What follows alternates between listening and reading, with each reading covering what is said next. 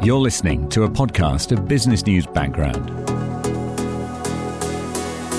a weekly roundup of the big stories here in Western Australia. Brought to you by Business News and Lush Digital.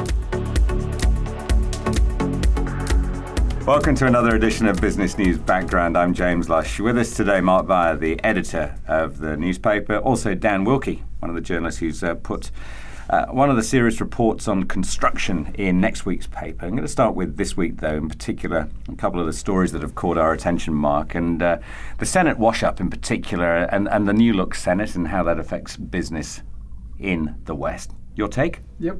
Well, look, the outcome was a, a, little different from what I'd expected and, and some other people. Um, you know, the Greens and Palmer United both did very well, um, and the two major parties, uh, the Liberals and Labor, both suffered a big fall in their vote.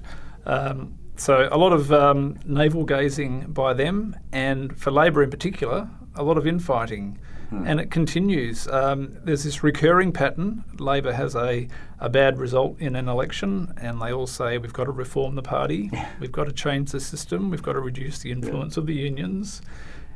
But nothing much really changes. And then yesterday was the latest instalment um, United Voice, the big left wing union, which actually did a deal so that Joe Bullock would be number one on the Senate ticket, came out and said Joe Bullock, a very conservative right winger, uh, should resign, which he, of course, rejected. So, look, it's a pretty sad old situation, um, and I think will continue to ensure that, that Labor struggles to win electoral support if they keep on fighting amongst themselves. Interesting, isn't it, that it showed that uh, there is real. Uh, we've fallen out of love with the major parties, and these days there is much more of uh, a focus on all sorts of different parties coming from every side of the fence what what is going on with the public? Because at the moment they're obviously totally disillusioned with, with politics in the way that we used to know it. Yeah, well, look, um, as I say, the Greens have benefited. Um, Scott Ludlam was someone who I think struck a chord with many people. Um, he's the uh, the sensible end of the Greens party. Um, but the other one that did very well was Clive Palmer. Now, that had more to do with a saturation advertising campaign mm. and pushing his profile um, here we are, almost a week later. Um, Clive Palmer and uh, Senator elect Dio Wang have not said anything meaningful about policy. So that's Dio Wang hasn't said anything full stop, has he? That's about right, yeah. So, look, there's a very big, um, yeah, effectively, they've got balance of power in the Senate and it's really hard to know which way they're going to turn. What does it mean for business? I mean, and you, uh, there'll be a lot of major business looking at potentially several more years of indecision. Is, is that That's how right. you'd see it? That's right, because, I mean, while on the one hand Clive Palmer has said he opposes the carbon tax and the mining tax, his support for abolishing them is highly conditional. You know, for instance, he wants abolition of the carbon tax to be retrospective, which would send a big check back into his own business. Ah. So, all sorts of issues there. So, look, sadly, I think uh, there's going to be a, difficult period um, where there's no clear control of the Senate, um, and you've got a, an, an, unpredictable maverick like Clive Palmer, yes. who effectively has balance of power. Yeah, which again is very frustrating from an Australian perspective because for the last, well, you know, just under 10 years, we've been living in limbo in many ways. Well, maybe not 10 years, but, you know, at least five or six years, we've been in that can't make a decision mode. Yeah, and look, you know, one of the, the strengths of the Australian political system is that typically governments, while there are some checks and balances, um, we typically have governments that have a have a mandate and can go out and do things. And when you've got this period where you've got uh, you're reliant on, on minor parties to get legislation through, yes. it makes it very difficult. And yes, the certainty that everybody craves, uh, it looks like it will not be delivered over the next few years. Leads us quite nicely into another story of this week and, and the markets. And you'd think, you know, with all this uncertainty, the markets would be uh, a little unsure of what they're doing. And yet, when you look at the markets, the market figures in particular for sort of Australian strength seems to be going from strength to strength which has been a big surprise to everyone. Um, look, only a couple of weeks ago, we were talking about um, the iron ore price going down to about $104 US and there were predictions that it would keep on going, uh, that the Chinese economy was weakening, their demand for steel and iron ore was going down, and yet it's bounced back. It's back around 120 US dollars.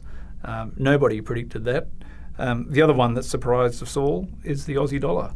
Um, that had been uh, going south, um, back up above 94 cents.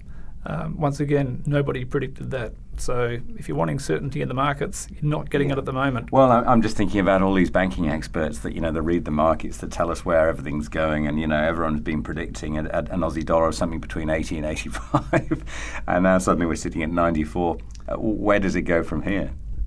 Well, look, the latest thing that gave it a kick along was the unemployment stats out this week. So there was actually a fall in the unemployment rate nationally and in WA. In fact, there was a very big fall in Western Australia. Um, I think people should understand that the unemployment stats are just a rough approximation. You know, there's this misunderstanding, I think, that somebody actually goes out mm. there and counts mm. all the unemployed. Well, there's no such thing. It's just a, a survey sample. Um, so it's a very volatile series. Um, fact is, though, the numbers fell, the unemployment rate fell last month. That's added to a view that, uh, well, maybe the Australian economy is ticking along okay. Therefore, the Reserve Bank might have to lift interest rates sooner rather than later. That's put a um, you know helped to bolster the Aussie dollar. Um, so look, you know, hard to be sure. I know the Reserve Bank had been very keen to push down the Aussie dollar to make Australian industry more competitive. Yes. Yeah. Um, and certainly that that's helping you know, manufacturing and other businesses across the country. So there'll be a lot of concern in policy circles yeah. in both Canberra and the Reserve Bank about that strength in the dollar. Is there something long term here, Mark? I was just thinking, you know, after you know GFC struck, um, and you know, for the sort of six month period, Australia sort of wobbled and then sorted itself out, and off it went. A bit like you know, in the last few months, Australia has been going through that. Oh, maybe we're not all about mining after all. We need to adjust. And is that wobble now starting to st- stabilise? And we're going into this next phase, which is all about, again, more robustness, more diversification, and, and hence why potentially these markets are reflecting that. Well, I think if that change were to occur more fully, it requires a lower Aussie dollar. So, in a sense, the strength of the dollar is going to hinder hinder that adjustment in the economy at large.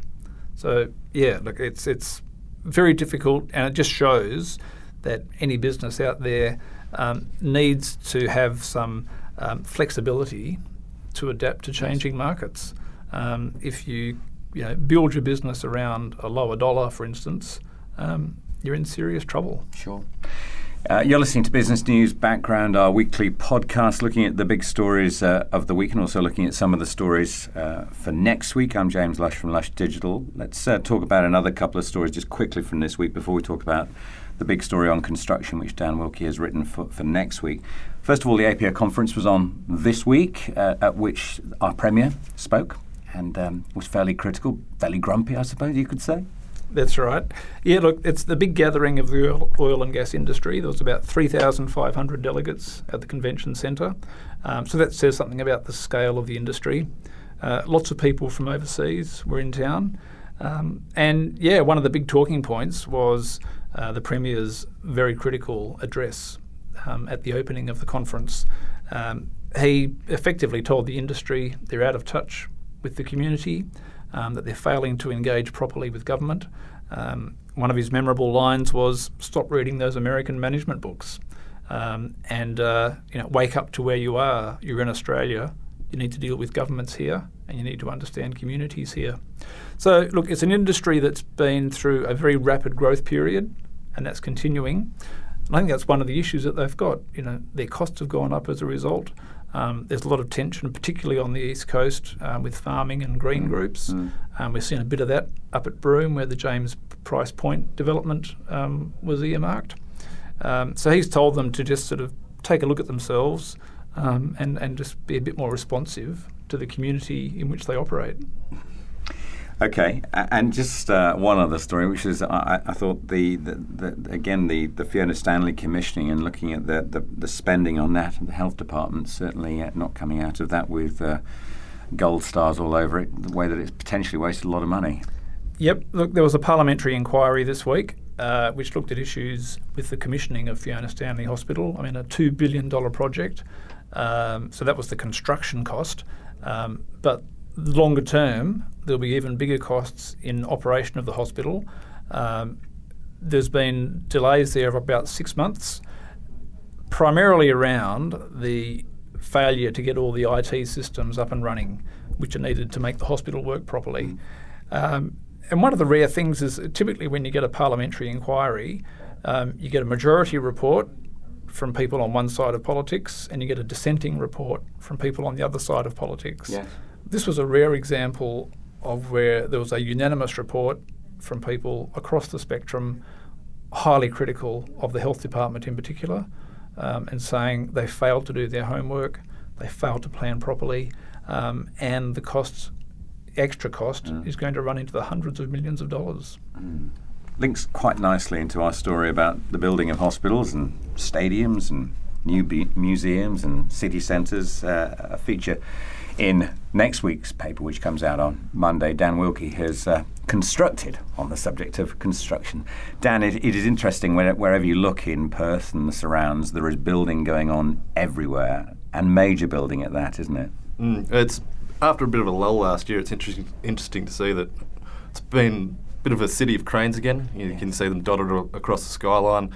But it's not just confined to the CBD. You've got the big projects out in Nedlands. That's the biggest project at, at the moment. The Children's Hospital, $1.17 billion job. You've got the airport expansion. You've got Midland Health Campus. You've got it all. It's basically it's all happening. It is, it's amazing how, how much is going on, and I, I can't imagine a, a Perth that doesn't have building going on, and a lot of people say the same.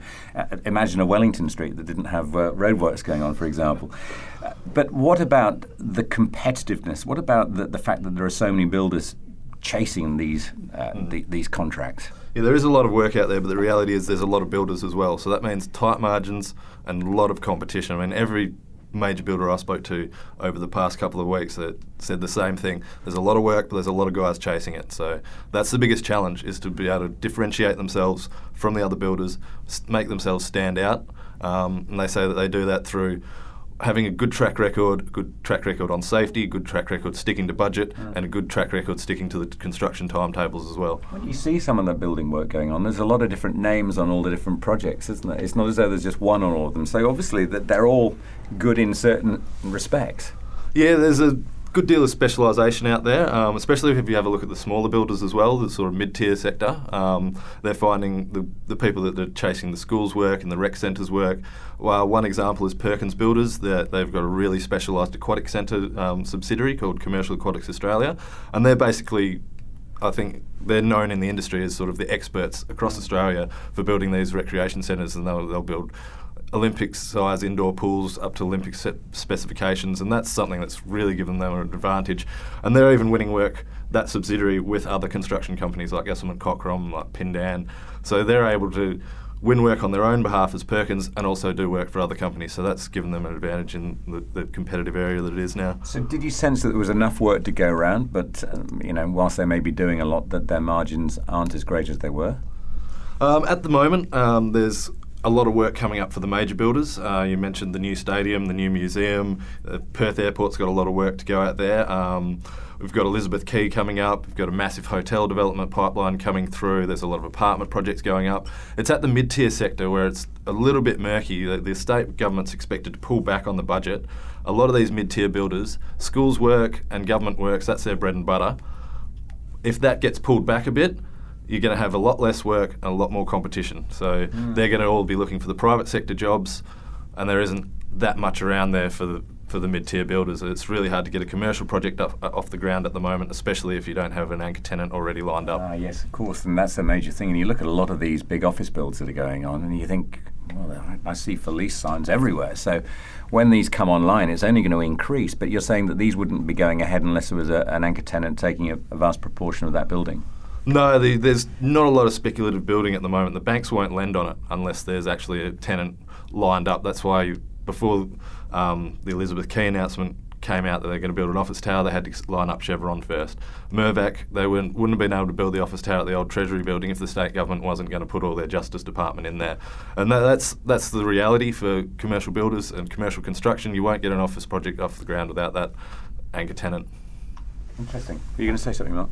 Yeah, look, I think James was going to be the, the, the follow on from this is that once these new buildings are completed, the tenants move into them, it's the people that own the existing buildings, the ones that are getting a bit tired. Yes, they're not as sexy, are they? They're going to have to spend Yeah. a bit of money to Yes. refurbish and upgrade their buildings if they want to lure people back into them. Yeah. So that's where the, the competitive pressure is standing. and is that's a really good point. I mean, we've talked uh, as well about you know property prices. We've talked about rental prices, commercial rent. There's a lot that is for lease at the moment for obvious reasons. As all this comes online, there is going to be even more. Some of these uh, owners are going to have to change their prices, aren't they? They are. It's, it's already happening, Yeah. and there's going to be more of that pressure. And the other thing that's affecting the market is that a lot of space in Perth had been filled by project teams, the, the engineering teams who are working on the big mining projects and the big oil and gas projects. Um, there's a lot less people doing that kind of work now. Um, in, in fact, it's interesting to look at the different sort of phases of these projects. Um, the engineers in Perth that do the design work, there's very little of that. But if you go up north, there's still a lot of construction happening, Yes. but it's all coming towards the end. Um, so if you look at the big iron ore expansions, um, that's starting to come to the end. If you look at the oil and gas projects, still a lot going on, but that's going to start tapering off over the next couple of years. Yes. So that's also gives you a backdrop for construction activity here in, in the metro area in terms of you know supply of labour, um, you know scaffolding people, crane hire people, all those associated trades. Know, they're all doing pretty well at the moment Yes. because it's busy in the metro area, it's busy up in the Pilbara. Um, the challenge for them is going to be one, two, three years down the track. Yes, indeed. And, and Dan, just a final word on this construction piece. Did, did you sense the, the, the, the mood was buoyant? Were they fairly optimistic, or was it a little bit gloomy? No, I'd say it was definitely optimistic. I mean, I, was surprised because there was a bit of a lull last year, um, and when we did this feature last year, the mood was completely different. They were sort of they were wondering where the next cycle of construction was going to come from. But this year, it's sort of you've got the hotel renaissance, and you've got a lot of apartment projects taking up the slack from the lack of commercial projects going ahead. So I'd say that the mood is optimistic. There's a massive pipeline coming up, so they're confident, but expecting a lot of competition. It's interesting. Many thanks, Dan Wilkie, and also to Mark Beyer, editor of Business News. That's it for another edition of Business News Background. We'll have another one for you same time next week. You've been listening to a podcast of Business News Background, brought to you by Business News and Lush Digital. For more information, go to the website businessnews.com.au.